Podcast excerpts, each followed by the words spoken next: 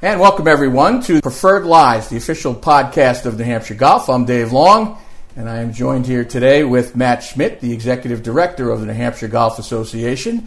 Uh, no Scott Peters today; he's on assignment. But Matt, how are you? Good, Dave. How are you? Uh, I'm good. I'm ready to go. Uh, it's the first time we've done it in world headquarters for the NHGA. It so is, yeah. I, I am uh, thinking I should call it the palatial headquarters, but I know you frown on that. So. Someday, someday it'll be palatial. it, it gets the job done for us right now, but but someday maybe it'll be a little more palatial. All right. Before we get going, let me mention that the presenting sponsor, Preferred Lies, is Golf and Ski Warehouse, where on Saturday it is demo day, June eighth, where you can demo all clubs between 10 a.m. and 4 p.m. out on their outdoor driving range. Uh, there are uh, uh, demo the latest 2019 clubs. Uh, there are club fittings. There's enjoy special savings on 2019 golf apparel, shoes, bags, golf clubs, golf gloves, carts, accessories, etc. And there's clearance pricing on previous season drivers, fairway woods, hybrids, iron sets, and apparel. All right, let's see. There's a range. Is that which location is that at? This is at Hudson. Excuse me. Thank you for mentioning that. Yep. Uh, you can get great savings at the other locations in West Lebanon, Scarborough, Maine, uh, and uh, Greenland, New Hampshire. But demo day is this week. It also leads you into Father's Day. Uh, for good presents for Father's Day. By the way, we should have mentioned this last week. We kind of, I know you mentioned it, but we didn't really follow up with it. But I know that Golf and Ski was doing the big twenty five hundred dollar giveaway.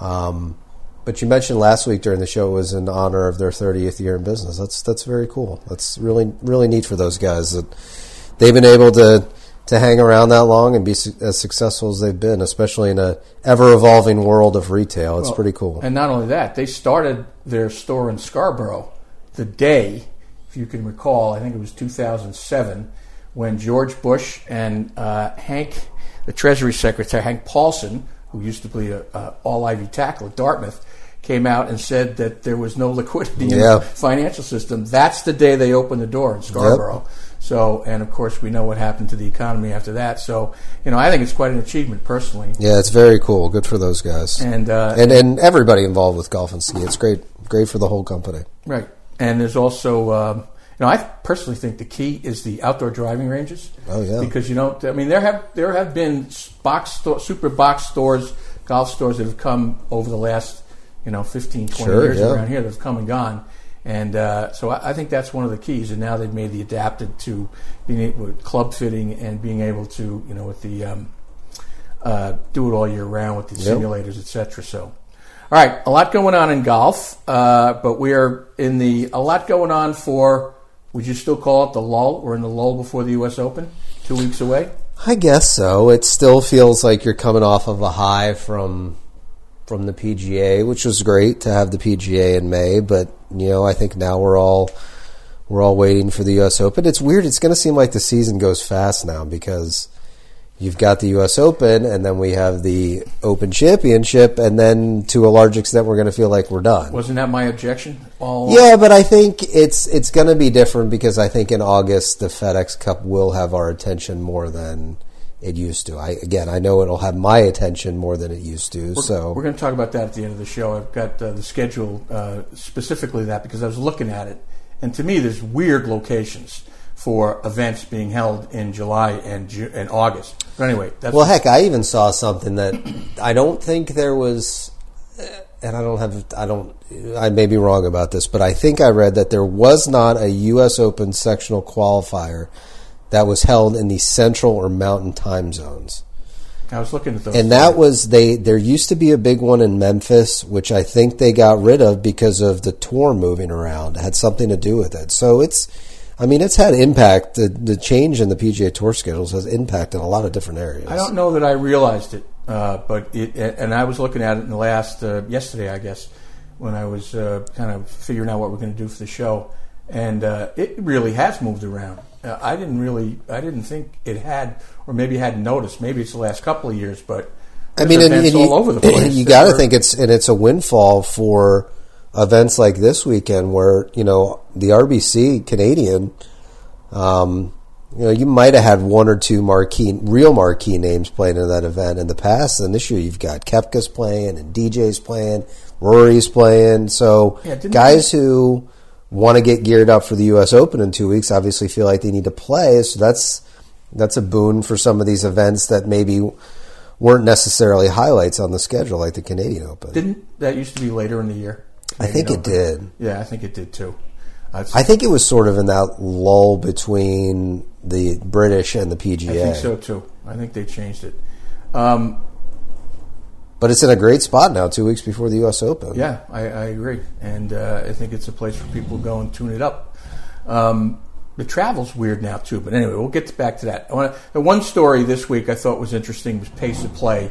Uh, we were kind of talking about pace of play, just not necessarily related to players, uh, specific players, but there were two instances uh, during the week.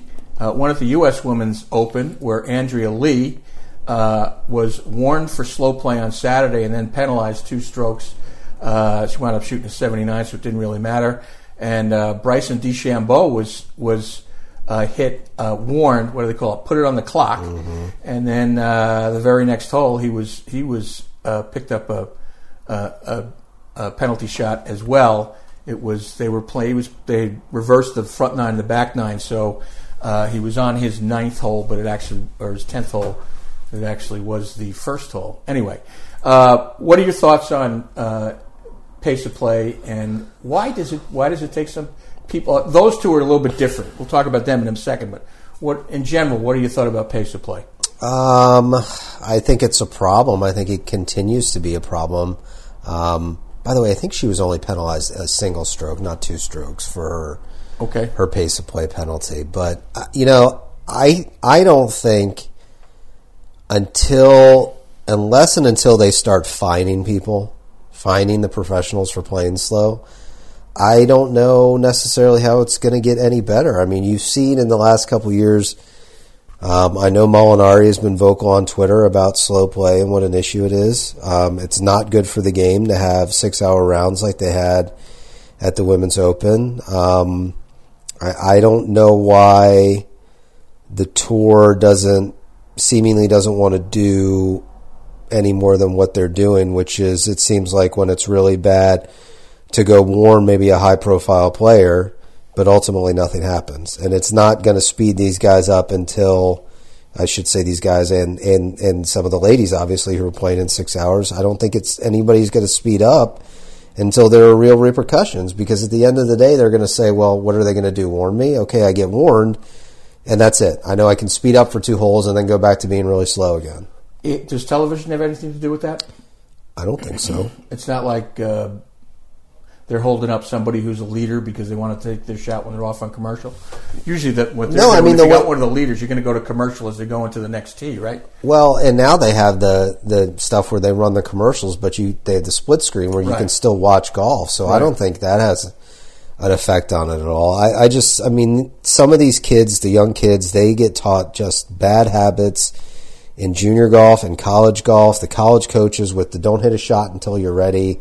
Um, hey, look, Patrick Cantlay played great to shoot 64 on Sunday to win the Memorial. He he, you know, clipped my pick. Um, Mine, Adams, was, mine was right there. So, as I said to you in an email, you might want to unhitch your wagon from Tony.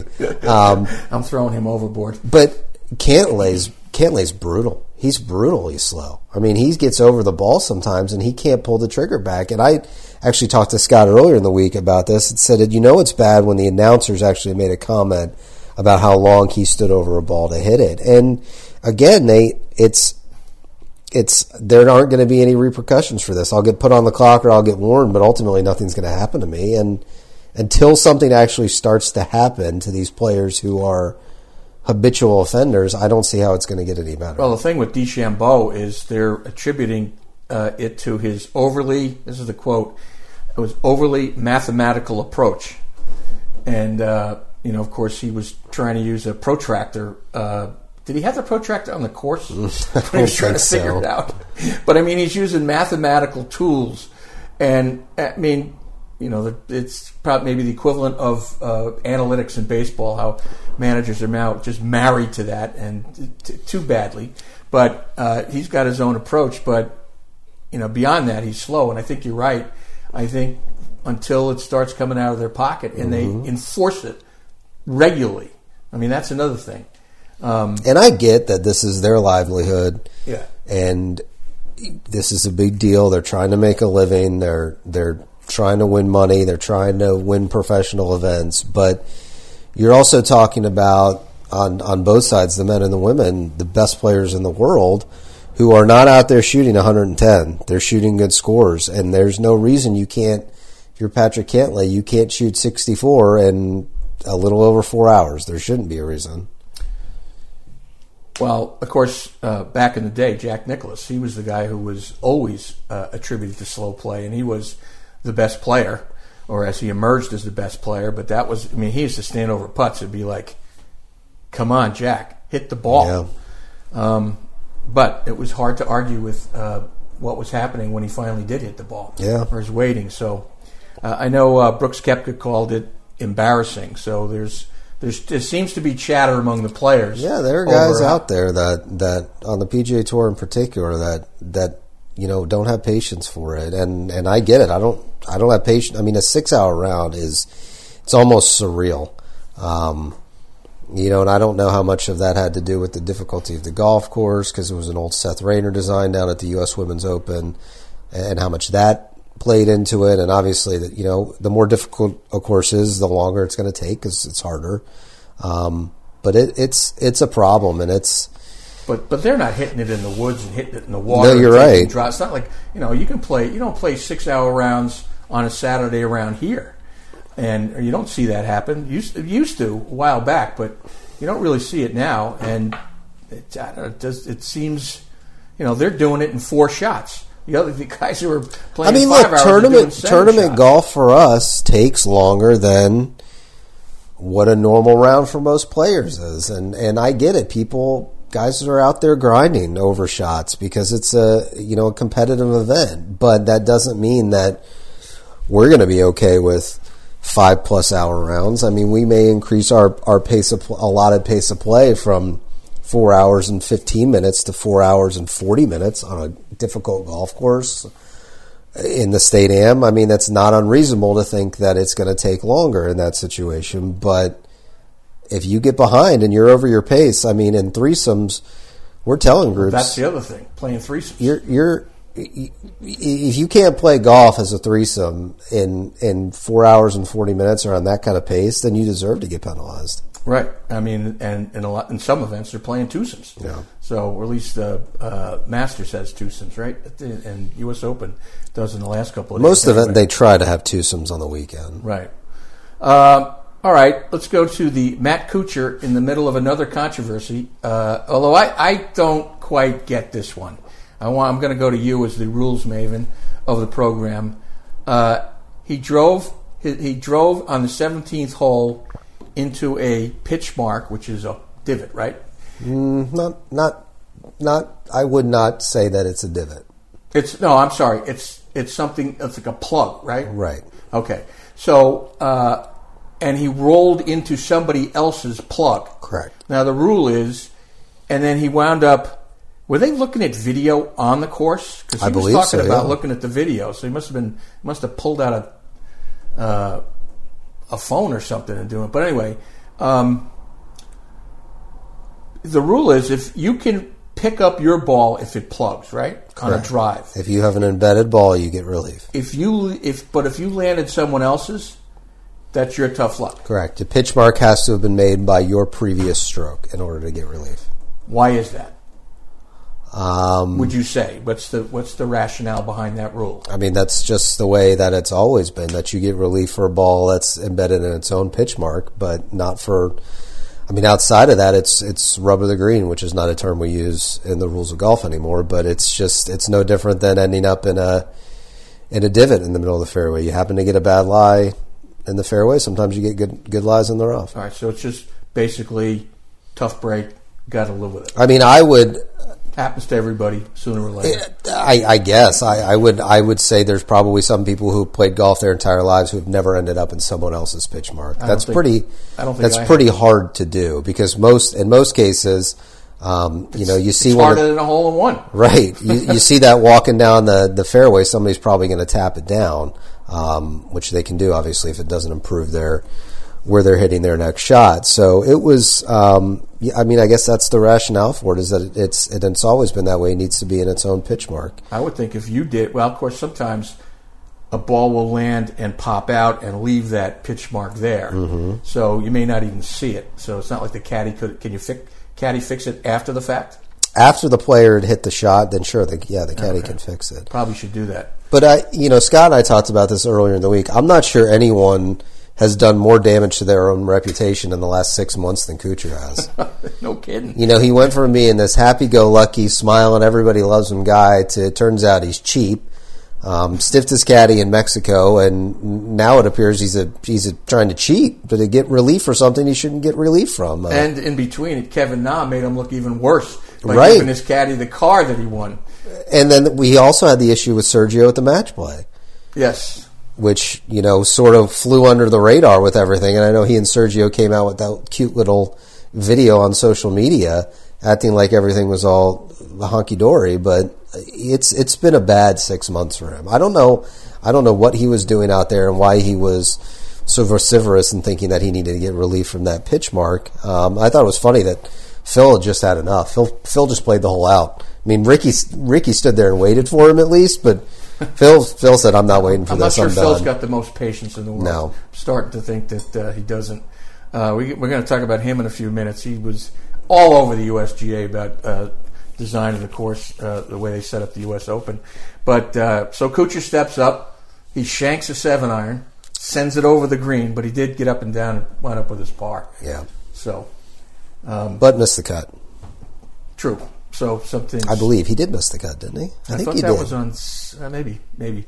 that was on Thursday that he had the issue with Oh, I the thought uh, it was Saturday. embedded, probably right. the embedded ball. Um, all right, on to the U.S. Open. Phil Mickelson, very, as I said, very critical of the USGA. Quote was, 100% of the time they mess it up if it didn't rain. So I guess whether it didn't rain means they the balls are the, the greens are softer, so they got a better chance. Right, and and the the, the insistence on firm and fast, and sort of what they did to um, Chambers Bay, and all the photos we all saw of it and lead up to it, and then what it actually looked like during the event. Um, you know, I think people were critical of that, and and just sort of the aesthetics of the golf courses, but. You know, I don't know. I, I tend to agree with Scott that I think there's a little bit of boy who cried wolf with some of this stuff, and you know they've they've been doing this the USGA for a long time, and I mean I go back to something that Tom Watson said I think in 2003 um, when he I believe he shot 65 in the opening round and was leading. I think at the time he was the oldest person to ever be leading the U.S. Open. Um, but he said it's it's it was his favorite tournament and it was his most difficult the most difficult tournament to win. And I think the USGA prides themselves on that part of it that it they think it should be the most difficult tournament to win in the world. Shouldn't it? Probably, yeah. But I think that they I, I don't disagree that they've become I, I think they could do a better job of year after year saying, you know what, if some years even par wins, that's okay if the next year 15 under wins, that's okay too. And if the next year it's eight under, and if the next year it's one over, I mean, I don't. I think the guys would have less of a problem with it if there were those years where it's a good setup. You can go out there and score. It's a straightforward golf course. They haven't they haven't tweaked it. They haven't Mickey Moused it. It's all just it's sort of right there in front of you. Um, now, look, I have no problem with them wanting to narrow fairways at Pebble and grow the rough up a little bit because with with without much without weather issues, Pebble could could be very gettable for those guys. Um, if it, if it was set up It like was, it, it was for Tiger in Right, and if it was set up like it is in February when they play the pro am there, and there's no weather issues, I'm guessing you'd have you'd see similar scores to whatever they are in the pro am, and they're probably multi digits under par in that event. So to to toughen the golf course up in that way is no. I mean, heck, Portsmouth. We've gone out there and had conversations with the superintendent and the head golf professional about growing the rough up a little bit longer from what they normally have it at, and part of the reason for that that is if the wind doesn't really blow at at Portsmouth and the rough isn't grown, it becomes a pretty easy golf course. It becomes a golf course where you can kind of hit it anywhere and still not get yourself in a lot of trouble. So if we don't have a lot of wind and the weather's, you know, warm and it's firm and fast, but we've grown the rough up a little bit, and not saying that to the point where people aren't going to be able to advance it, but just made the rough a little more penal.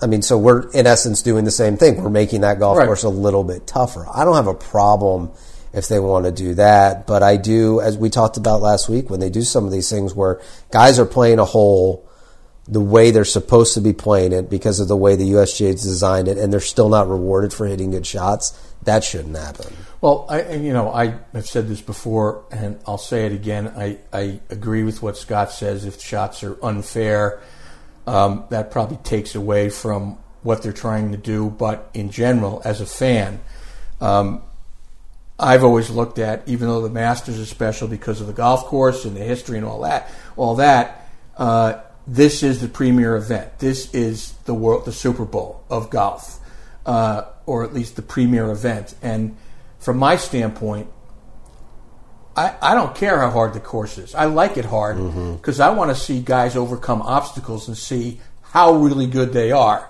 You know that old joke. I'm not trying to embarrass the golfers. I'm tr- the best golfers. I'm trying to identify them. And to me, that's what their job is in that thing. Um, you know, it seemed Shinnecock last year. There were a couple that w- there was one green. I can't remember which one it was that you could land in the middle of the green and just would roll like 30 feet off the green. Yeah. Um, some of those, but was that golf course design or was that uh, you know the design of the green So, itself? so going back, I'll just pick 2008 because that's the last time Tiger won at Torrey Pines. So here are the winning scores. So 2008 when Tiger won, he was one under. 09 was Lucas Glover at Bethpage, he was four under. Graham McDowell at Pebble Beach in 2010, even par. Rory at Congressional in 2011, 16 under. Yeah, he annihilated that. Plus, that was it was rainy too. It was it was ridiculously wet, and for how good he drives it, he basically felt like he could drive it anywhere, and it was going Right. to stay in the fairway. Right. Webb Simpson at Olympic Club one over. Justin Rose at Merion one over. Kaymer at Pinehurst nine under. Spieth at Chambers Bay five under. DJ at Oakmont four under. Koepka at Erin Hills was sixteen under, um, and then Koepka last year was one over. So you know, I guess, and actually looking at those numbers now, um, I bet people would be surprised maybe a little bit that yes, you have three times where the winning score was one over and once when it was even.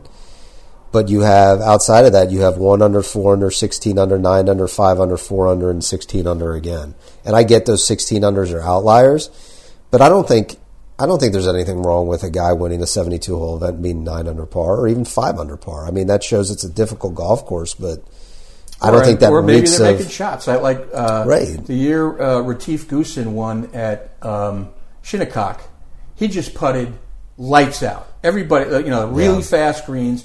Everybody had trouble with him except for him. And he, he I, I can't remember him missing anything from eight feet and in. And there were guys going taking eight foot putts and winding up twelve feet by. So, you know, that's just Well, guy I mean, they had the golf great. and they had the golf course borderline unplayable that year at Shinnecock. Right. But he was four under. Michael Campbell Pinehurst was even, and then you had back to back years in 06 and 07. Ogilvy at Wingfoot was five over, and Cabrera at Oakmont in twenty in 2007 was five over as well. I mean, five over is that's that's that's a hard golf course. Yeah, or set up hard. Mm-hmm. Because I don't. I, I I've been to a U.S. Open at, at Wingfoot, and uh, it didn't seem like it was that hard a course to me. Uh, it was a long time ago, so I really can't remember it. But uh, I mean, remember it very clearly. But uh, you know, so setup plays a role. This is one reason I like it being played at Pebble Beach because you've got the pro am that happens early in the year, and you can kind of see how the play how the players handle that versus how they handle the USGA setup of the U.S. Open. So, yeah, it's it, yeah. I mean, it's look, it's a great iconic venue. Um, it is really neat. We get to see a tour event out there every year, but it's neat to see the U.S. Open there. By the way, at Wingfoot the year um, Ogilvy won, the cut was nine over. Um, so that just tells you how difficult it was. But it's neat to see the U.S. Open out there, and it's it's kind of cool too because the tour event is very fun and laid back because you have the celebrities out there playing as well and the pro am. Right. And now to get to see a major championship there, it's it's it's always it's always fun, and and we get some prime time golf out here on the East Coast. That too, which yeah, is fun. I like that. Actually. Which is fun, yeah. Um, a couple of qualifiers are going on. Jason Dufner and Luke Donald qualified this year, uh, qualified this week, I mean, and others who didn't. Steve Tr- Stricker, Bobby Clampett. How old is he? About like 95 by now? Yeah. Every time I hear his name, I think of the Beverly Hillbillies. And Patrick Hamilton, Patrick Hamilton did not qualify as well. Gary Nicklaus, plus nine yesterday, he didn't uh, qualify. So I don't. Brian Harman didn't qualify. Um, yeah, there's some names. Yeah, um, Luke Guthrie qualified. Um, looks like Roy Sabbatini qualified. Luke Donald qualified. Aaron Baddeley qualified. Um, yeah, Stricker, you mentioned Bill Haas missed the cut. So yeah, it's it's. I mean, if it's that's stressful. Padraig Harrington didn't get in. Austin Cook, Ricky Barnes, Ryan Palmer. Um, you know, definitely some notables there that are have been left out of the field. It's tough for those guys when they have to go qualify. Uh, on to the big stories of the week: Women's U.S. Open in Charleston, South Carolina. I thought the car. I was looking. You know, I complained. By the way, Matt Parziale from Massachusetts qualified, the, which is the Mass, Mass Am champ, right? Um, Four guys from Massachusetts. Qualified. At some point, I'm guessing Matt won the the Mass. He's won Am. at least one. I think he's the reigning. I think he's he won, the U, he won the U.S. Mid Am a couple years ago because he That's, played he yes. played in the Masters last year. Yes, he's a fireman from Brockton. Correct. Yep. Uh, on the U.S. Women's Open, you know, I complain about uh, ESPN going overboard on Tiger. I have to say, weak coverage by ESPN on the Women's U.S. Open. It was hard to find well, you, anything on there because it was on ES- Fox. I know, but ESPN, but it's still news. ESPN.com. I under- oh come on, that was that was my cheap zing there. Yes, yes, but it just all I'm saying is it's. Uh, uh, you know, it's, it's supposed to be a news set. This is ESPN.com. So I was. I'll anyway. tell you what, Fox's coverage for as many people want to complain about Joe Buck, they do Um, why don't people like Joe Buck? I don't. I, don't get it. I don't get it. I think, I think you okay. and I are the only two people in the Joe Buck fan club. I think he's fine. I'll never understand why people say he talks too much. I think if you listen to some of his best calls, he knows to be quiet. Yeah. he's said in interviews before the most important thing a play-by-play guy can do is be quiet and let the moment speak for himself. But Just anyway, when the Red Sox beat the when the Red Sox ended their 87 year, and it, he did the same thing with the Cubs too. Yeah. When the Cubs yeah. won, he just he he you know yelled the Cubs win, and, and then he stayed quiet. I, I just don't get it. I think I he's really. good, and he's really versatile. You know, he can do. Uh, he's good at baseball. He's good at golf. He's good on football. I mean, I would rather have needles stuck in my eyes than listen to Troy Aikman do the game with him. But Troy Aikman has got to be the worst announcer ever. All he says is, "Let's get somebody to make a play." That's all he says through the whole broadcast. Comparing him to Romo is just such a. Mm-hmm. Anyway, that's that's football. That's we're, that's a ways off.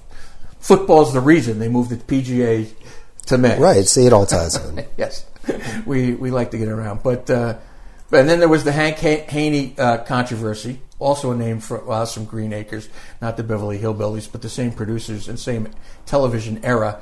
But uh, that's I don't know. I, I understand. He just was talking it's the third rail, though. It just there's some guys who I, maybe he's to the point where he doesn't care. It's it's the world we live in, isn't it? Right. It really is. It's, I mean, you just you just you you, you never know what what you're going to say and and look we talked about it a little bit before the the podcast it was it was it was crass it was immature it was right.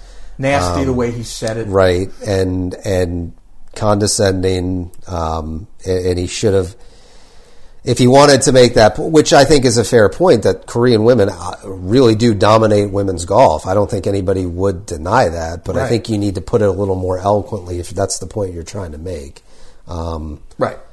but you know but he was condescending toward the women's game. Absolutely, yeah, don't- I think so. I, I didn't see. I don't understand the racist calls for that. I do understand that he was condescending to women, and why go there? right It just doesn't make any sense. I agree Tiger said was Tiger being politically correct when he said he deserved what he got, or or uh,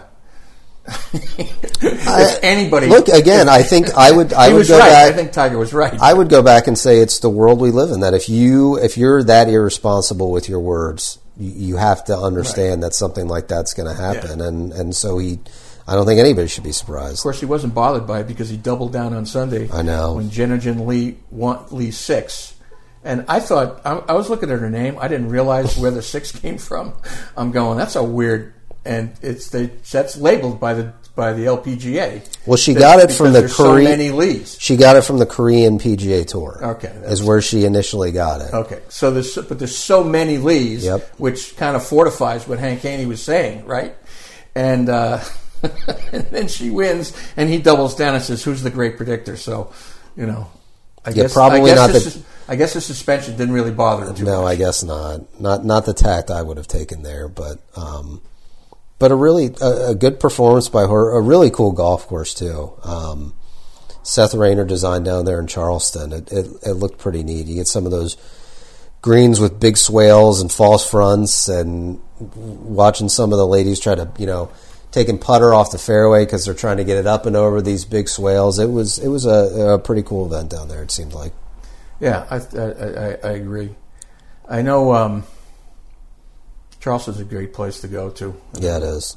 So you must be there, have gone there a few times from where you are. Yeah, we've got we've got parents now. and. I've got family down there. Oh? My sister and brother-in-law and their two kids live in uh, in Mount Pleasant, which is just outside Charleston. All right, on to the memorial. Uh, I thought fairly nondescript. I mean, it, it kind of was like, okay, the guys are playing well. Cantlay 19 under. Adam Scott, 17 under. I don't know yes, how he putts with that Scott, my guy. I mean, you know, outside of a guy shooting 64 on Sunday, he would have been right there um, and probably won. Kaymer obviously didn't play very well on Sunday. Um, but I'll tell you, what, I mean, you got to give credit to Cantlay. He played great. Um, you know, Adam Adam Scott's just really solid. He just hits it so good.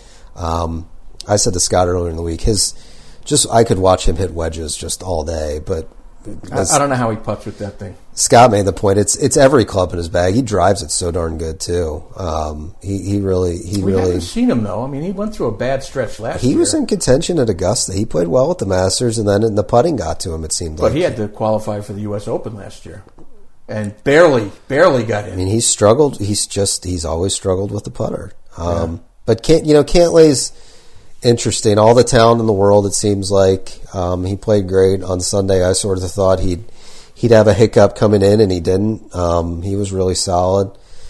But he's he's an interesting guy to me. He you don't get a lot out of him from an emotion standpoint. He's slow, as we've talked about. And I know that there was a lot of chatter about he's a guy who could potentially be a Ryder Cupper next year. As I said to to to, to Scott, a um, unenergetic, kind of boring guy who's slow. Just what the, they need. The guys will be lining up to be his partner. you know, if he and Koepka play together, they'll put everybody to sleep. well, put him with Sergio because then that'll be like a seven-hour round with those two It's guys. true. Uh, all right, what would what would a what would a a uh, preferred lives be without the Tiger update from the Memorial? Are the people looking to? Is, does it look to you like people are looking for the blue sky in everything, or the the, um, uh, the silver lining in every cloud? Uh, in that um, he didn't play well on the back nine on Saturday or Sunday. In fact, he handed well, I don't want to say handed off the tournament, but he, you know, he, he, he coughed up the tournament. His spot in contention on both of those days Yeah. with after two really good front nines. Uh, and but all I heard was, well, it's his fourth top ten finish. Um, which which uh, side of the coin are you on for him? with that ra- with that uh, his performance. You know, I don't, I don't know. I mean, look, he's a major champion again, um, and he's the best player ever. And so, but look, he played. He played. I thought he played really well on Sunday. I mean, I, I don't hadn't seen him hit the driver that well in a long time, which Thirteen out of fourteen fairways. which could be really good news for him at the U.S. Open. But I also don't think that's something we see consistently enough for him to think that maybe isn't more of a, just a little bit of anomaly. And he's played in some place he's won five times at Memorial, so obviously he's got a comfort level Right. there. Um, so we'll see if he can maintain that going into the U.S. Open. But you know, it's look. I I don't want to diminish his talent and who he is, but I think you have anybody in the top ten and probably down to the top twenty who says if I had had a better nine or ten or twelve hole stretch here or there, I would have been in contention. I mean, that's how small I think the margin is from the top two or three down down through the top twenty, really. Um, so in that you know in that case he had a he had a good week, but I think a lot of guys probably felt like they had a good week, and if they had had a couple holes here or there that that they could have you know made putts on where they just missed a putt that they would have been right there at the end, and I'm guessing that's how that's how he feels too. See, I think it had both sides of of where his issues are, where he gets where uh, or his past issues uh, are, where he has some very good holes and looks Tiger like, but he's got the three or four holes that he never used to have. He had them there on you know both on the back nine of the final two days. So to me, I don't know if you can walk out and say silver lining or not. Both the good thing and the and the issue, the problem issues, were both there. Yeah. Which, in the end of the day, is you know why he finished where he finished. He finished in the top ten. That's good, but there's a story. I mean, I guess you wonder if they're with how well he played at the end of last year. If there's a run like that somewhere this season that we're going to see, where he was really in contention and you could argue at times dominant with how he played. Um, as we talked about, look, yes, he won at Augusta, but he got a heck of a lot of help. It's not exactly like he didn't go out there and shoot 65 and lap the field on Sunday. He shot 70. right. Um, and without that help, who knows what happens? Maybe it's just another top three or top five for him. Um, but uh, look, I think for people who are Tiger fans, you have to take it as a positive that he played well, top ten did, right. coming off the miscut at the PGA. And as you said, he drove well, which Yeah. is, is important coming up in the U.S. Open. I mean, to me, Tiger at Augusta when he won was like watching Pedro Martinez when he was pitching for the Phillies at the end.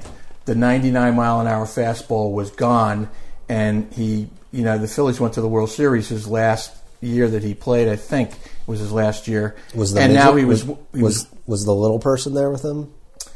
I don't What know was that he. I don't know if, what was that guy's name? uh, Ferdinand? No, uh, I don't know. I can't think of it. But but anyway, uh, but Tiger was winning on was winning on guile, and the fastball was down to ninety one, and he was now he had you know. So to me, that's what how Tiger won that. Nelson De La. Rosa. Nelson, right? That's right. Uh, so anyway, By the way, he died in I, 2006. I know that. I, I, was in mourning for about two weeks when that happened. Uh, so, and ESPN was relatively restrained. The reason, by the way, I'm on ESPN as it relates to women's golf, um, the World Cup is coming up this Mm-hmm. week, and my niece is playing on the American team. So I want massive coverage. I don't want searching around. That's, on, to that's on stuff. Fox too, isn't it? I think It is. It is. Yeah. Although there's a huge And your niece is. Allie Long. There you go. So she's uh, there's a huge spread this week, in, or it's actually a World Cup issue in Sports Illustrated. It's really great. But anyway, so I would say coolest thing in the family anybody's done. Yeah, no kidding. So That's awesome. It's uh, it's exciting. So, all right, I wanted we were talking about the PGA schedule a little bit uh, earlier. Well, the Canadian Open is coming up, which has kind of been a I don't know what would you say top tier. We, so Scott's not here. I can't go into categories, but Um, I don't think. Second Look, tier, it's one of the. tier? It's been I always thought it around. was like a regular stop, like the it's been around Deere since Classic. 1904. I mean, so it's one of the. I think it's one of one of, if not the oldest stops on the PGA Yeah, Tour. Arnold Palmer's first tournament win was there. Um, I mean, heck, you've got past winners, you got Greg Norman, Nick Price, Steve Jones, Curtis Strange, Lee Trevino won it three times. So there goes there goes my sports 101. I was got my golf 101. Uh, I take it back. Uh, one golfer won the Triple Crown. Uh, I take it back. Tiger won the Triple Crown, U.S. Open, Canadian Open, British Open in 2000. One other golfer has done that. Who would that be? Lee Trevino. Yes, yeah. So much for the internet and my questions. He's he, he Sam Snead and Tommy Armour are the only uh, three-time winners of the Canadian Open. So that's some um, you know good you know historically good players. Well, DJ won last year, so there's current good players too that are playing in that. So. Um, yeah, I mean it's like we talked about. It's it's and I may have misspoken earlier. And I guess it's only two weeks until the U.S. Open yes. actually.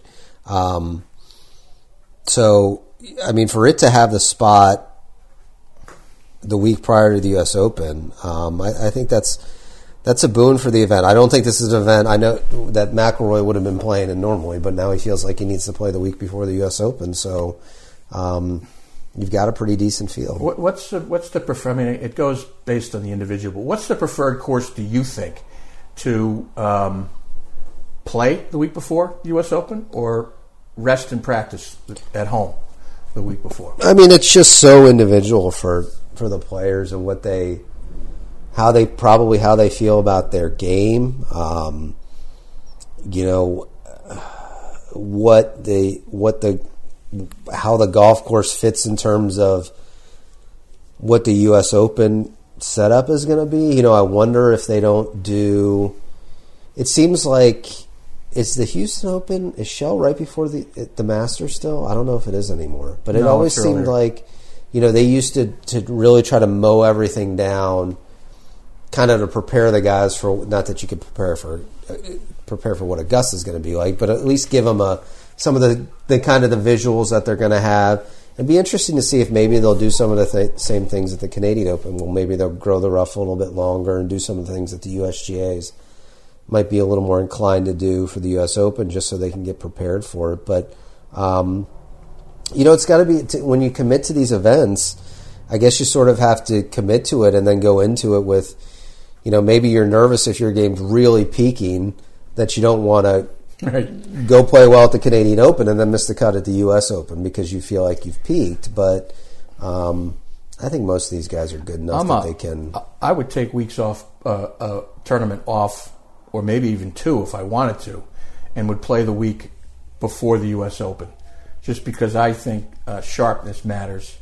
and and, I, and I'm thinking of myself more in other sports because sharpness really wouldn't matter for me in golf anyway. But uh, you know, I just I always liked being ready to having tune-ups, you know, going in, and I you know rest can be overrated. I just I always know, like for instance, in the NCAA basketball tournament, when a team that was on a long winning streak loses right before it, or in the ACC cha- uh, tournament or whatever. Now everybody's got a tournament. Yeah. I always thought that was a good thing because sooner or later streaks end. Yep. And uh, so, but you're still playing, and you know. And I mean, it's interesting too. It you know, you, it, some guys probably want to get out there early. They have their house where they're staying. They can get right. acclimated to being in the area, to the time change. Now the guys that are playing Koepka, DJ, Rory. And it's on the East Coast too. Right, they've got to get in a plane Sunday afternoon, presumably fly all the way across the country, and then they're going to play a practice round Monday. And look, I get it; that's part of the rigor of, of a PGA Tour schedule, and they're used to it. But you know what? It's it's what everybody's comfort level is. Of course, it is tough flying in a Gulfstream it, and right. a private jet. when you leave the golf course in a chauffeured SUV and drive directly out to the runway to get in your plane. yeah it's not exactly like you're right. going through TSA with a 200 other rubes like we are when right. we travel. And you're three hours early and you're taking your shoes off. I'm sure there are people listening right now. Say, oh, the poor PGA Tour players and that rigorous. Right. It always reminds me schedule. of that kind of thing. Ever, ever see the movie um, um, Pretty Woman? Mm-hmm. You know when they're going up to the opera and they take the gigantic stretch limo, drives right up to his plane.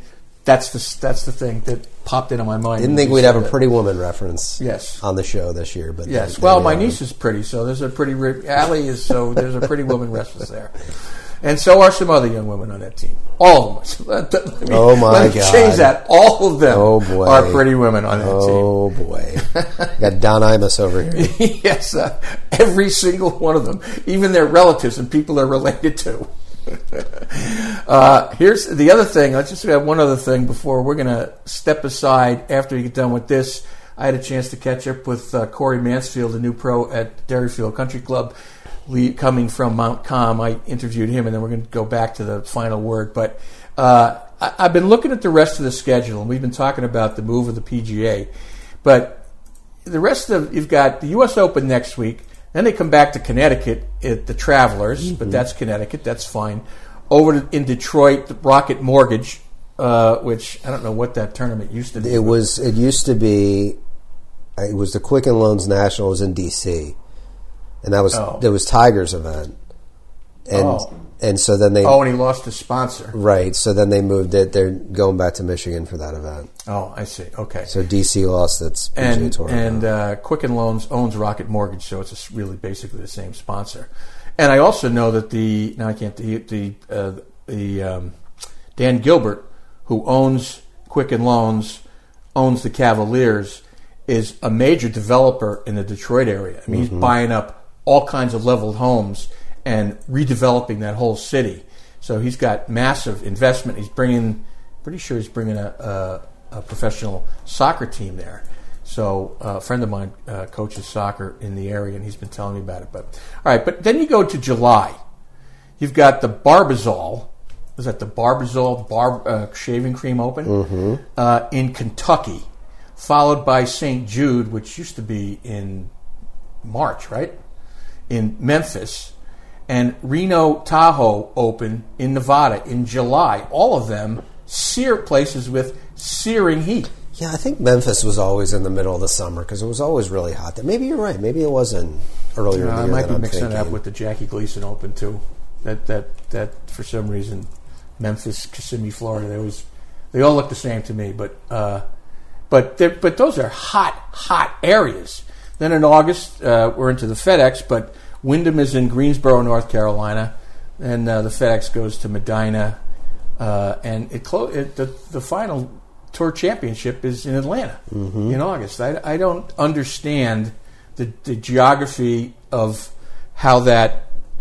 You know, I'm I'm a big complainer about um, the way the NFL treats fans, and would in, in when by a later and later into January the playoff games are, but not only are they in, late in January, they're on at prime time eight o'clock at night. So in Green Bay, in New England, in places like that, you could. I mean, I remember the game against Tennessee in 2003. It was like 10 below with the wind chill. Well, now we're going to have two more teams making the playoffs too, right?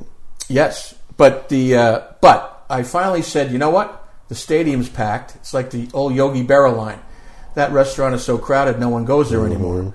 You know, so I mean, people are going. Yeah. So that's up to them. But I do think the NFL doesn't really care about its fans, or maybe it knows its fans. Who knows? Um, here's my thought on the FedEx Cup.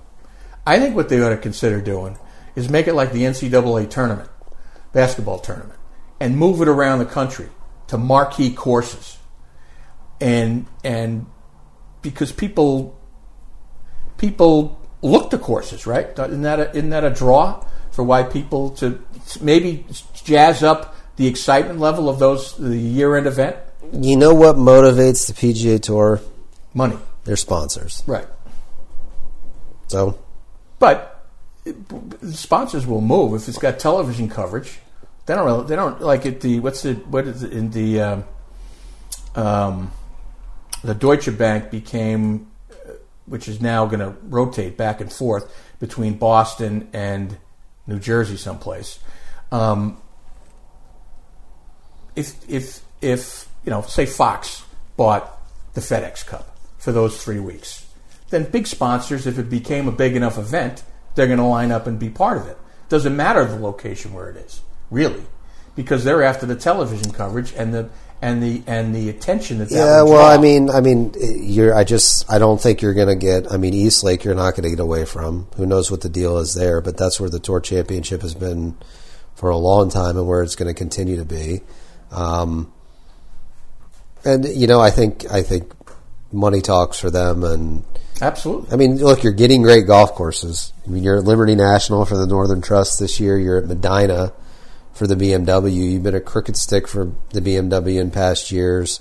Um, you got a lot of choices in the Midwest there in that Chicago, greater Chicago area. Um, and then plenty of choices up here in the Northeast with, with Liberty National again hosting this year. So, um, I don't know. It's just, I don't know if they, how much the players would like that necessarily. I mean, I kind of get your point. It would be cool to see the Tour Championship at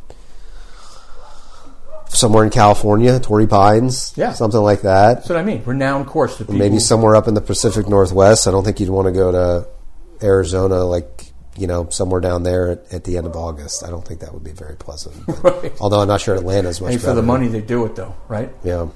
Um, all right. Well, that's just my thought. I, I think they need to do something to give it more juice at the end of the year to have a cool ending to the season, Mm-hmm. Yeah. as opposed to Well, I we'll see how people, how much people are engaged this year as opposed to past years with the schedule change. right.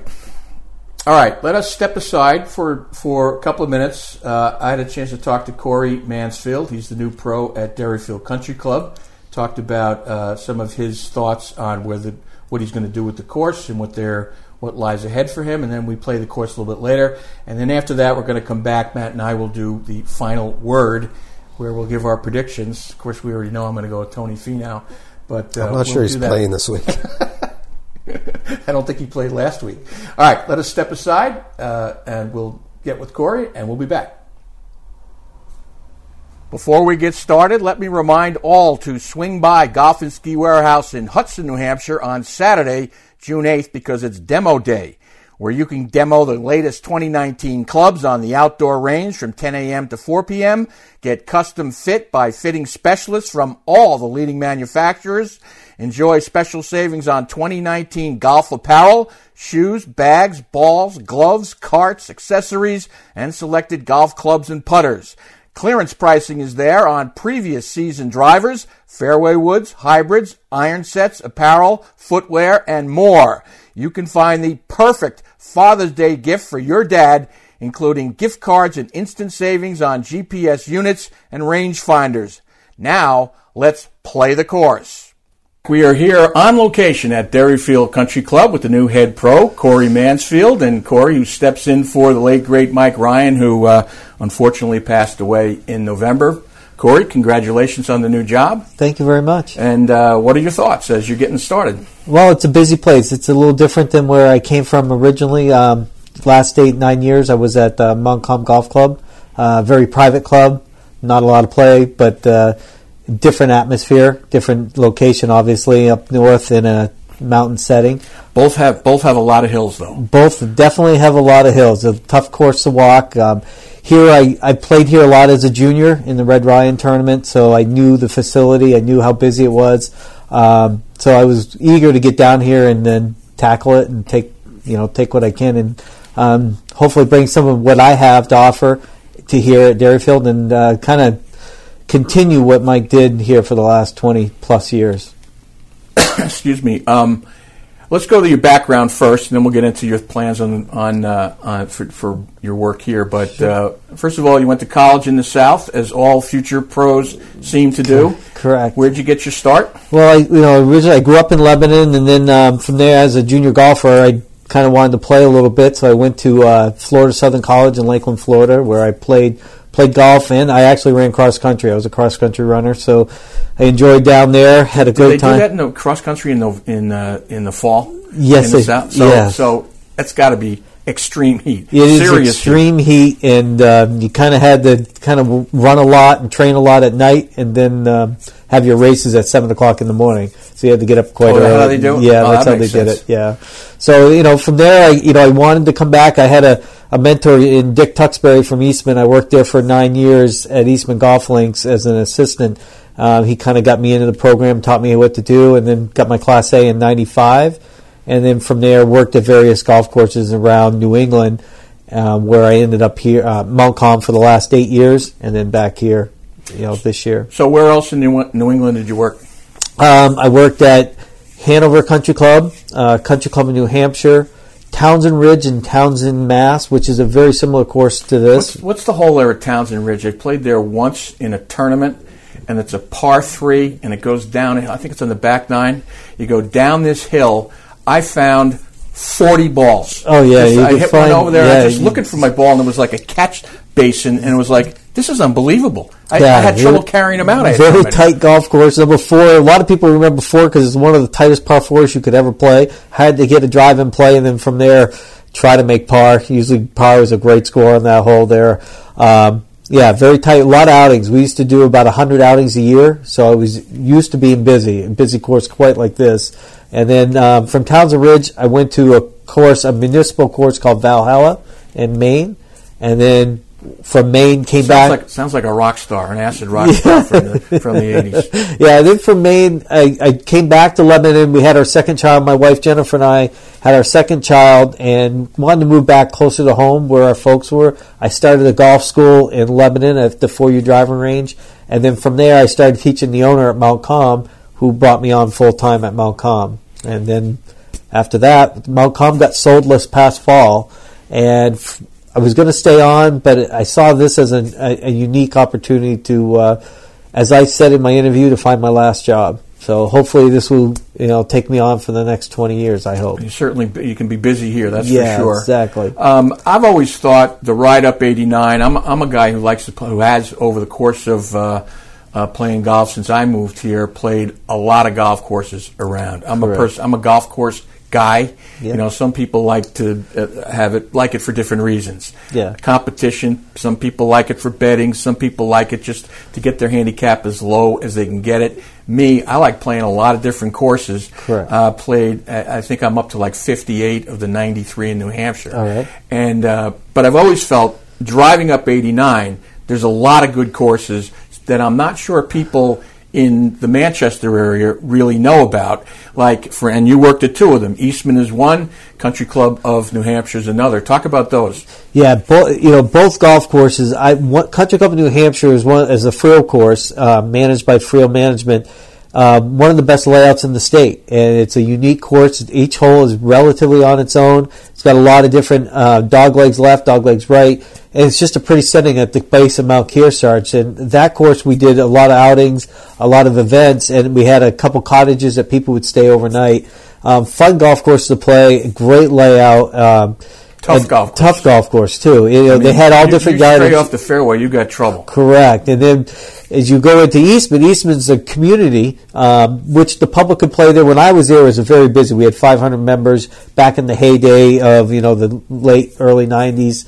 And um, unique and it's very hilly. Each hole is literally on its own. Uh, very Kind of a pretty- long walk between. long walk between. It's a tough course to walk, but very pretty. Always kept up very nice, and it's a fun golf course. The community was very active with the golf course. Mm-hmm. In the wintertime, it's a cross country skiing um, touring center. Um, one of my favorite places. I have fond memories because that's where I started my career, and uh, it was a lot of fun. And um, then from there, obviously, I was at Montcalm, which again, this owner was very unique, and the fact that he built it literally for himself, and we had a, we had basically 80 members there, and it. It was one of the prettiest courses I've ever played, and the fact that you have vistas, 300 mile vistas from our first green. Um, he built it user friendly. It's not overly long.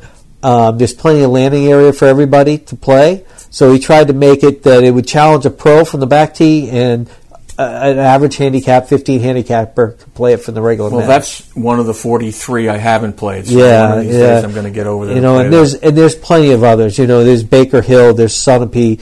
There's so many quality golf courses up that 89, Right. starting with Concord, right here in Concord. Right. Um, you work your way up, and there's a lot of beautiful golf courses all the way up. I'll say one of the one of the prettiest spots on a golf course in the state of New Hampshire, I th- of of the ones I've seen, is at is coming off the tenth green at uh, at Country Club in New Hampshire. When you're looking at Kearsarge, you got the par three in front of you. You Yes. you can see uh, The, see, the lake, the little this- pond and, yes, stuff is very beautiful there. And then yeah, there's the eleventh hole that goes out. So Correct. It's a it's a it's a nice. Yeah, it's beautiful a beautiful spot. spot. And, and there's a lot of that country. I've also worked at Hanover Country Club, which is a totally different setting, owned by a um, the college, but great membership. We had a lot of good friends that play there. I grew up playing there as a kid. A lot of distinct holes as Yeah, well. it's a lot of distinct hole. They had the ski jump hole. I was there when the ski jump was still there, and I've also been there through that transition when they Where was that? Where was the ski jump? The ski jump was on 14, so you basically went up the Oh. landing strip of 14. yeah,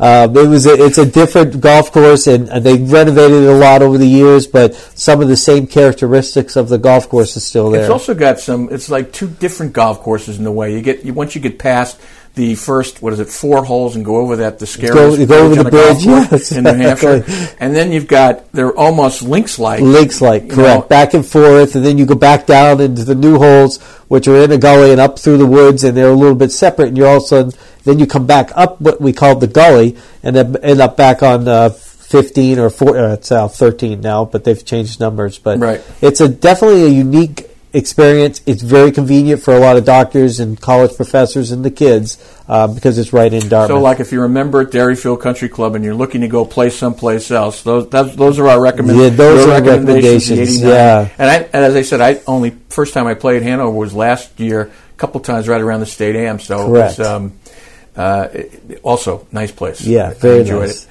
Um, so you owned your own golf academy as well. Correct. Uh, how did that come about, and what did that involve? Well, I um, I used to play with the owner of the facility uh, a lot at Hanover and at pro various proams, Pete Johnson. And I, when we had our second kid, my wife and I decided we wanted to kind of come back closer to home um, to raise our kids. So, in looking at it, they I found out they were looking for a pro to teach and start the golf academy. I love teaching. I love teaching kids.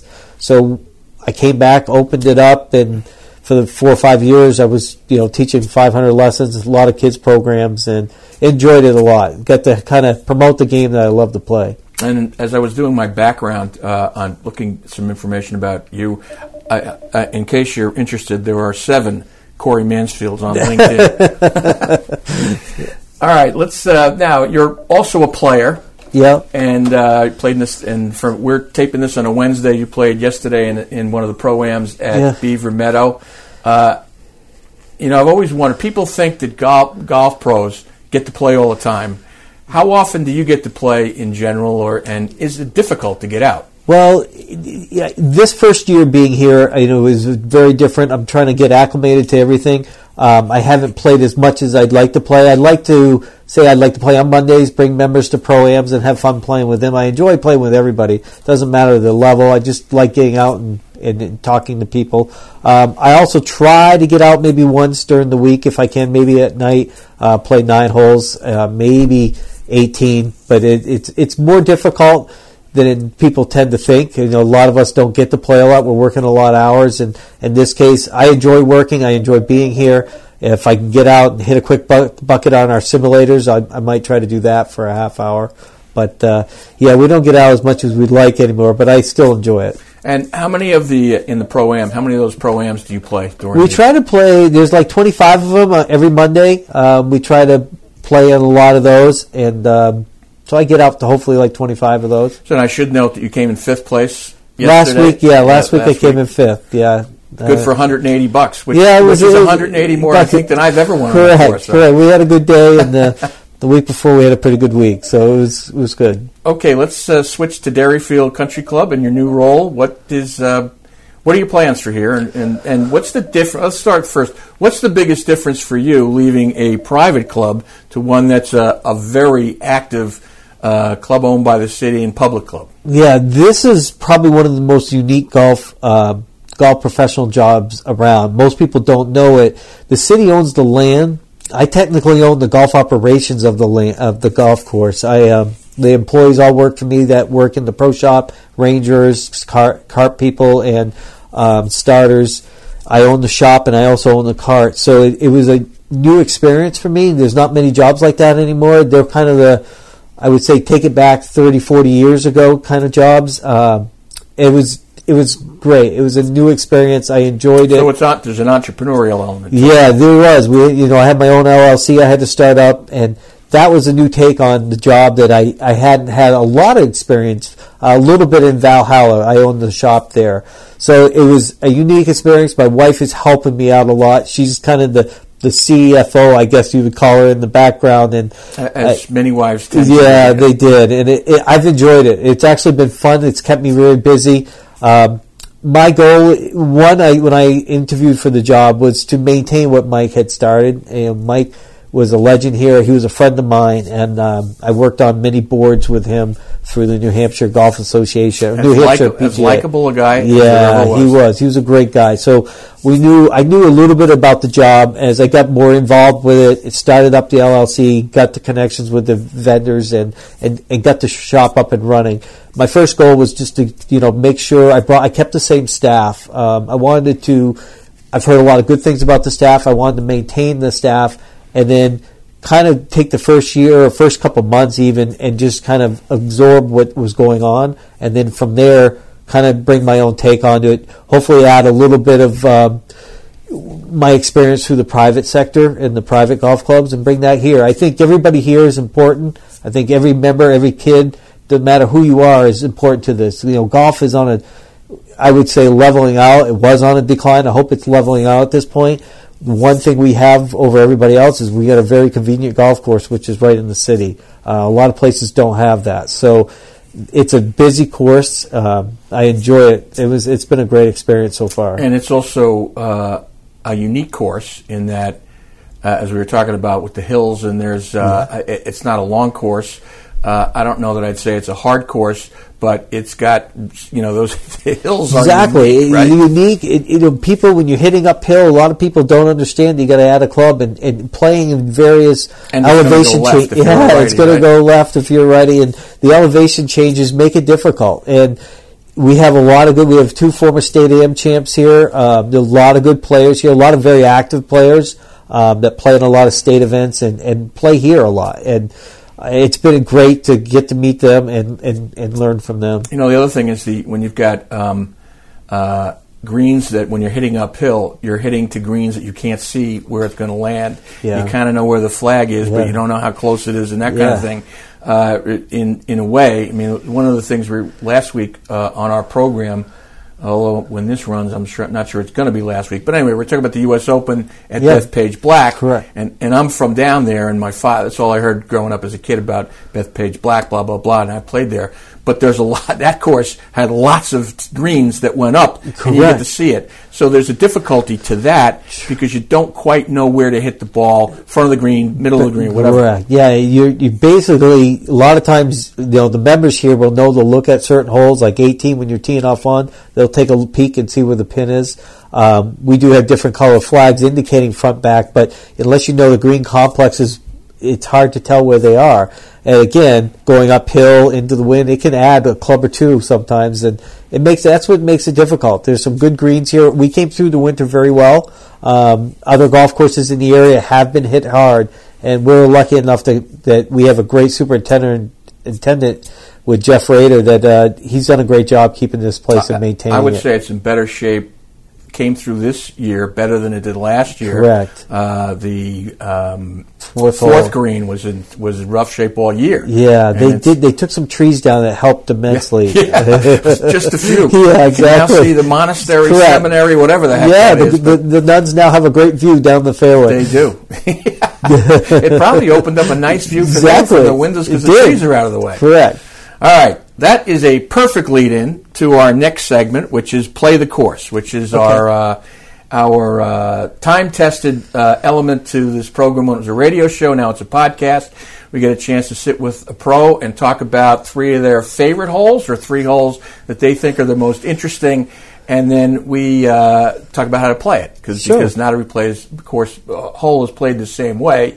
Um, uh, from my standpoint, that's part of the fun of golf, having to think your way through the course. Yes. Now, Scott Peters, who's not here, but you know who was uh, Yeah. our one of the hosts of the program from Golf and Ski Warehouse. You've known Scott for 30, ever, right? 30, 30, 40 years, yes. All right. Well, Scott and I have a running debate slash joke about the first hole here, Okay. which came about I think a couple of years ago. We were doing the show from the patio, and there was an NHGA event, and we were watching all these people that we knew tee off, and Scott and I are arguing about what to hit off the first tee. He goes five iron because he likes he likes to hit a full club to the green, so he lands and he's got a full nine iron, which is his strategy. I'm telling him, who has played here a lot more than he has, Yeah. go driver, and because what it does is it lets you get a little bump and run, um, and also takes out because the green tends to run. And this is the main reason I do it. The green tent, well, plus I like to hit the driver, but Yeah. the green tends to run, and you can wind up in the trap behind the green. Correct. It is hard to hit a full. It's a very narrow green. Right. Um, and I, I personally would hit driver here every time. I've never not hit an iron. And I know Scott is a great ball striker, so I'm surprised he doesn't hit driver here and try to chip it on. But I uh, think he's just trying to show, show me up when he does that. but he is. Um, I I under, especially when the pin's on the right on number one, the trees can block you out. So if you don't hit it far enough down that fairway, it's hard to hit into that green and get it close to that pin. So where if you hit a driver, you could be up by those bunkers and chip it on. I like the bump and run chip into that green. I like to hit it up the left. You got to hit it up the left side, kind of, so you get away from those trees. And also, if it's spinning a little bit, you can get on the hill and then go down into the Yeah. trees on the right. Correct. I mean, he, he doesn't want to do it because he likes to hit the long shot. But, Yeah. I mean, I'm sorry, the full club. Full club in. But there's also trees lining both sides. Both sides. I'm an expert of hitting out of these trees, so I'm not. I'm not intimidated. It's very all. easy, you know. That first the first tee kind of aims you down that right side, and those trees get a lot of play down that right side on one. Although I saw, I will say, well, the, the last time the State Am was played here, Uh-huh. uh, Craig Stekowitz, who grew up playing this course, and Yeah. Phil Pleat were uh, in the final against each other. And I, uh, I came over and I watched it and I followed around. And uh, and by the way, uh, Steck was here that day that Scott and I were arguing, and he hit hybrid, so he threw in a, threw Yeah. us into another thing. But uh, but Phil Pleat, that's the first time I ever saw anybody hit anything had a hit an iron off the tee, Tee. and uh, you know those guys are so good. But uh, Yeah. I think he, he went birdie, which by the way Scott went birdie, which kinda, you know has He'll, given he'll him more remind me of that later. Right. Well, he, you know what he did? He came around while the show was still on. When he was going up to sixth hole, he calls me on his cell phone. So when you can see me, I'm hanging over the edge. He goes, oh, "I got a birdie." So anyway, uh, having said that, uh, let's go to what are your, what's your first hole here? Well, um, I I'd say thirteen. I like thirteen because it's the it's a drivable hole and it gives you a couple different Birdie options. hole. Yeah, it's a birdie hole, and I think after playing number eleven, which is uh, a very difficult hole, and you play think it's the twelve, best hole in the course. Yeah, and, and it is. And it's a very difficult hole. You get to twelve, a nice little par three. You want to make some birdies, and Right. you. I feel this golf course is you have to take advantage of the birdie holes when you can. So thirteen, very short hole for me. It's like a three wood off the tee to get it on the green. Some people it might be a driver depending on your distance.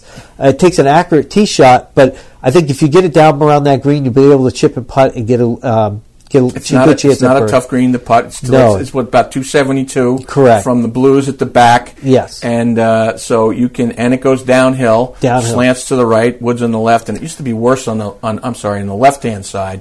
They've cleared out some trees on the right hand side. Exactly. But uh, but it is one of those holes that if you're driving well, you can get a birdie. Here. Definitely get a I- know birdie. somebody hit the flag on a fly. Yeah, I think there's been one hole in one on that hole Yeah. before, and Well, uh, and that's by the way where I want to get my hole. yeah, exactly. If you're going to get it, why not on a par I don't four? want a cheesy birdie. I want an eagle. Exactly. So it's one of those ideas. You know, you can play a little I mean, fade off that eagles. double eagle. Yeah, exactly. It, that's a, probably more of a rare experience than the hole Right. in one at this Right. stage. So Right. it's a fun hole to play.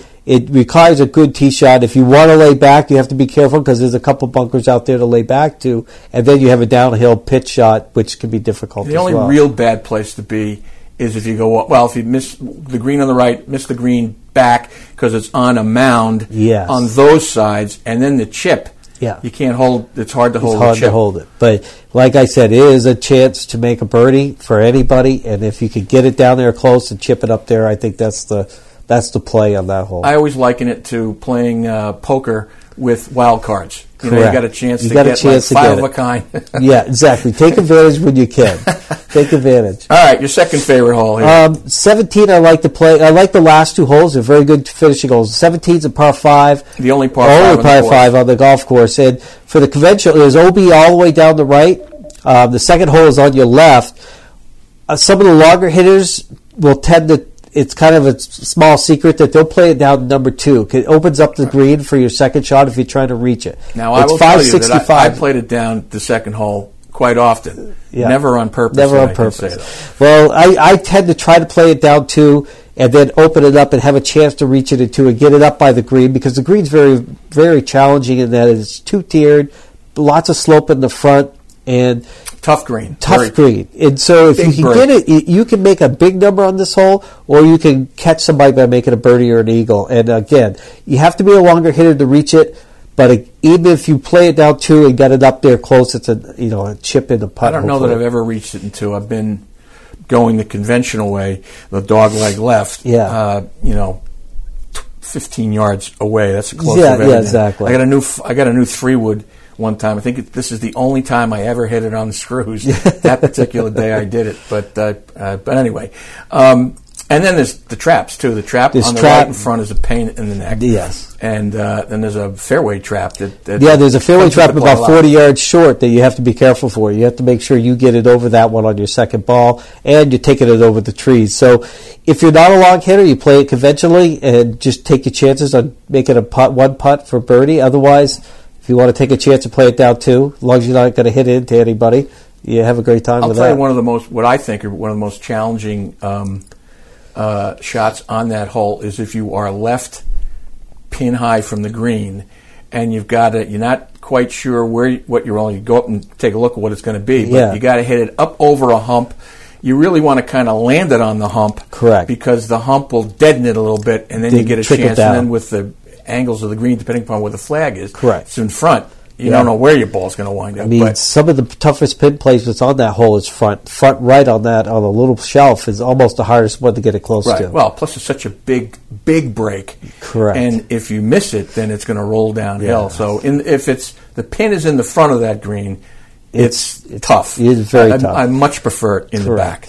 Correct. Then, but anyway, all right. So uh, that is the 17th hole, and uh, Corey, I'll ask you. We're going to close with the 18th hole, and I'm going to say this: uphill, not long, 350, 360, 360. maybe, and uh, but I always thought it's diabolical if you play 18 holes to have to walk up that hill on your final hole when you're tired. Uh, that's to me a diabolical element of the course. Yeah, it's a, it's a good hole. It requires you to shape a shot, which I always like about any par four, par five, or any golf hole.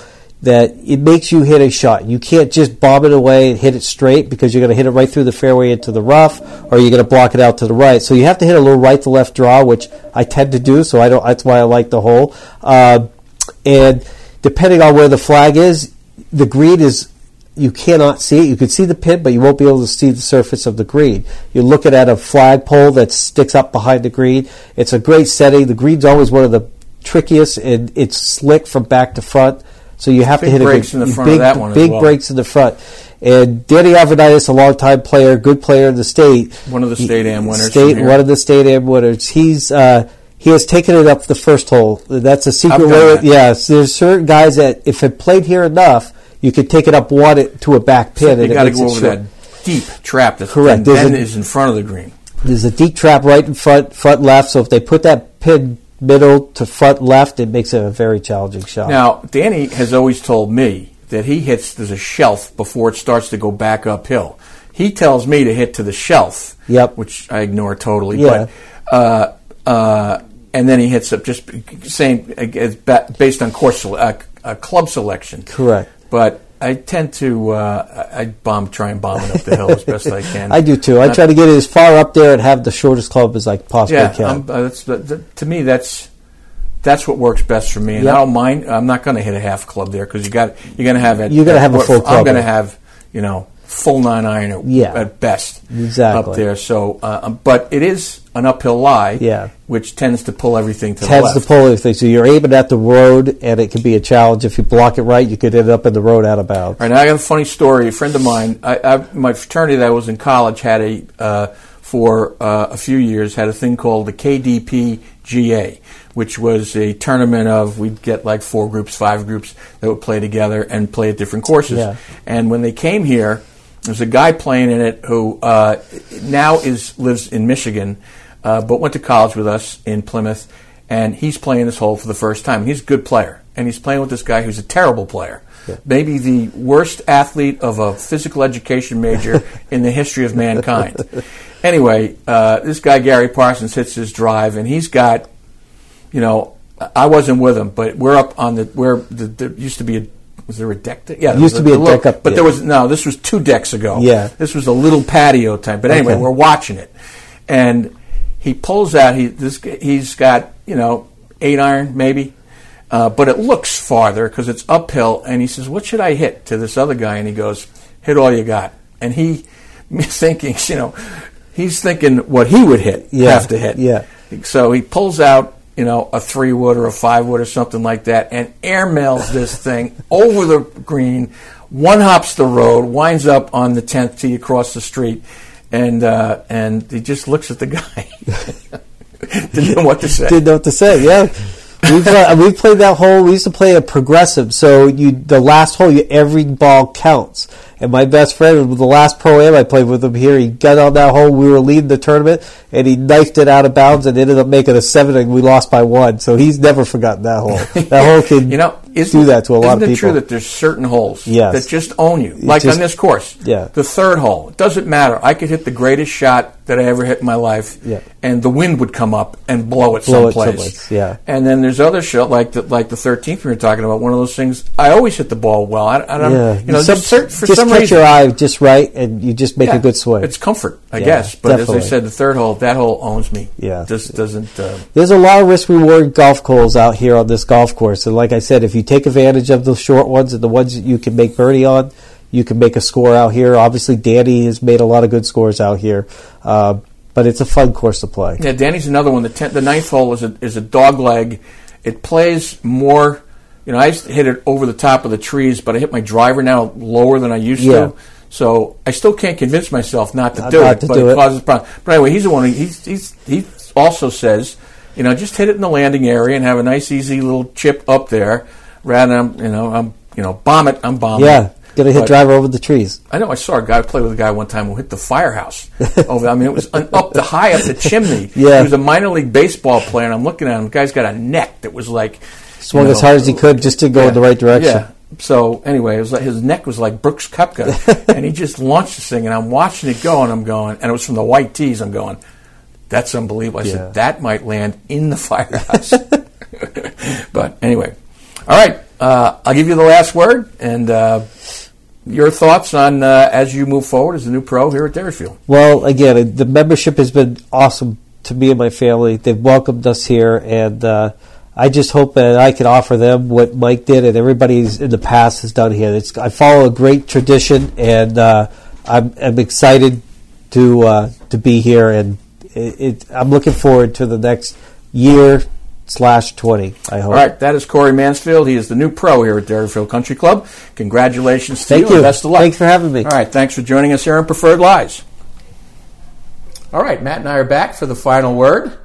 I uh, would like to mention that uh, the presenting sponsor of Preferred Lies is Golf and Ski Warehouse. It is demo day on Saturday, June 8th. The uh, driving range and the uh, store are open from 10 a.m. to 4 p.m. You can try any club you want out there, test them, all the 2019 drivers, full sets of clubs, hybrids, etc. Fairway Woods, uh, they're there for you. This is in Hudson, New Hampshire, and uh, so you can demo the 2019 clubs. You can get custom fit on clubs, and I recommend that. I've been they've finally got me to believe that that's a, a good idea. Uh, and you can enjoy special savings on 2019 golf apparel, shoes, bags, balls, clubs, gloves. I've got a speech impediment on that one. Carts, accessories, uh, selected golf clubs and putters, and there's clearance pricing on previous season drivers, fairway woods, hybrids, irons, sets, apparel, footwear, and more.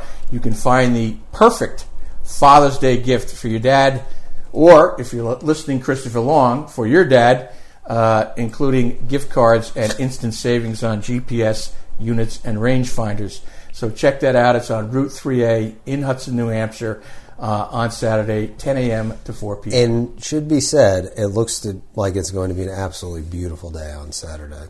Yes, and that's uh, That's uh, helpful because uh, when they had their when they had demo day in mid-April, it was well, we know what the spring was like, so it was a typical spring day for 2019, not in uh, pre-global warming days. But anyway, all right. So uh, Canadian Open, the uh, what are the letters before that? RBC. Royal, RBC, Royal Bank of of Scotland. Should be RBS, isn't it? It's RBC. They changed their name.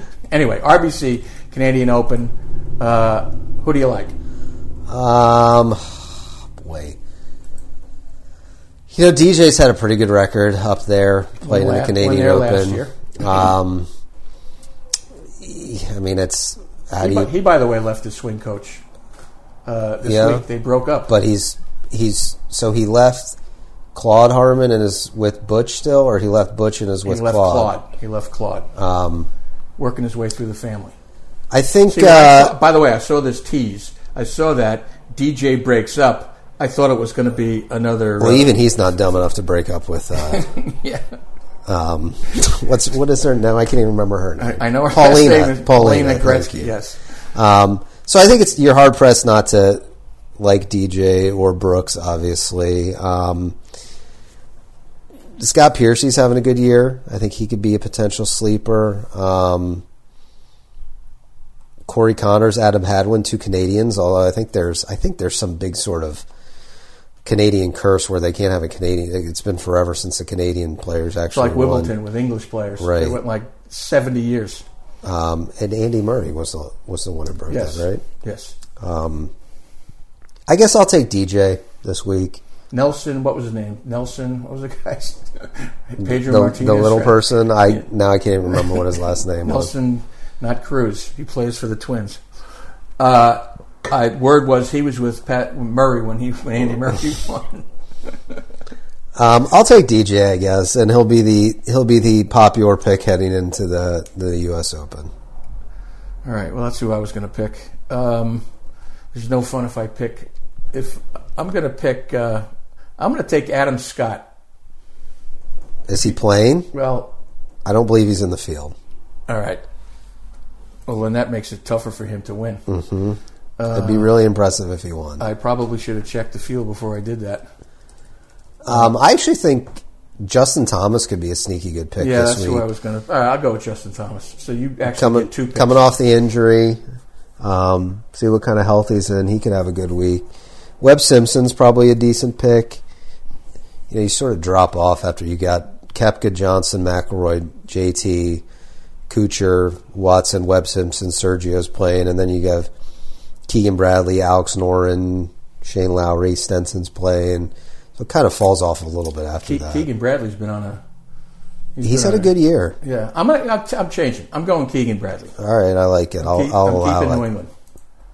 Now, if my touch continues, he'll probably miss the cut. But I mean, I almost some in some way feel bad picking DJ because it's just sort of an obvious pick. But as we talked about a couple of years ago, or a couple of years ago, a couple of weeks ago, not sure why you wouldn't go into Yeah. an event he's playing in and not think that he's easily going to be in the top ten, if not win the tournament. yeah, he's got. To, he's going to win three or four times a year. So Yep. why not? And this one doesn't quite have the pressure, so he's less likely to do something where you just DJ scratch, like. scratch your head and go, Right. "What is he doing?" Or how did he do that with that swing? How did he do that? Yep. Easy for me to say, sitting here in the cheap seats. Yep. All right, that'll do it for us here on Preferred Lies. My thanks to Matt Schmidt, the Executive Director of the New Hampshire Golf Association, and uh, our first chance to do it here in World Headquarters. That was fun. Thank you. Yep. Uh, our pleasure. And remember, download on iTunes, Google Play, Spotify. Spotify. We're everywhere. Anywhere you get your podcasts, you can download it. I've got them on both of those, and, and uh, quick hit the app, and there we are. Yep. All right, thanks. We'll see you next week, everyone.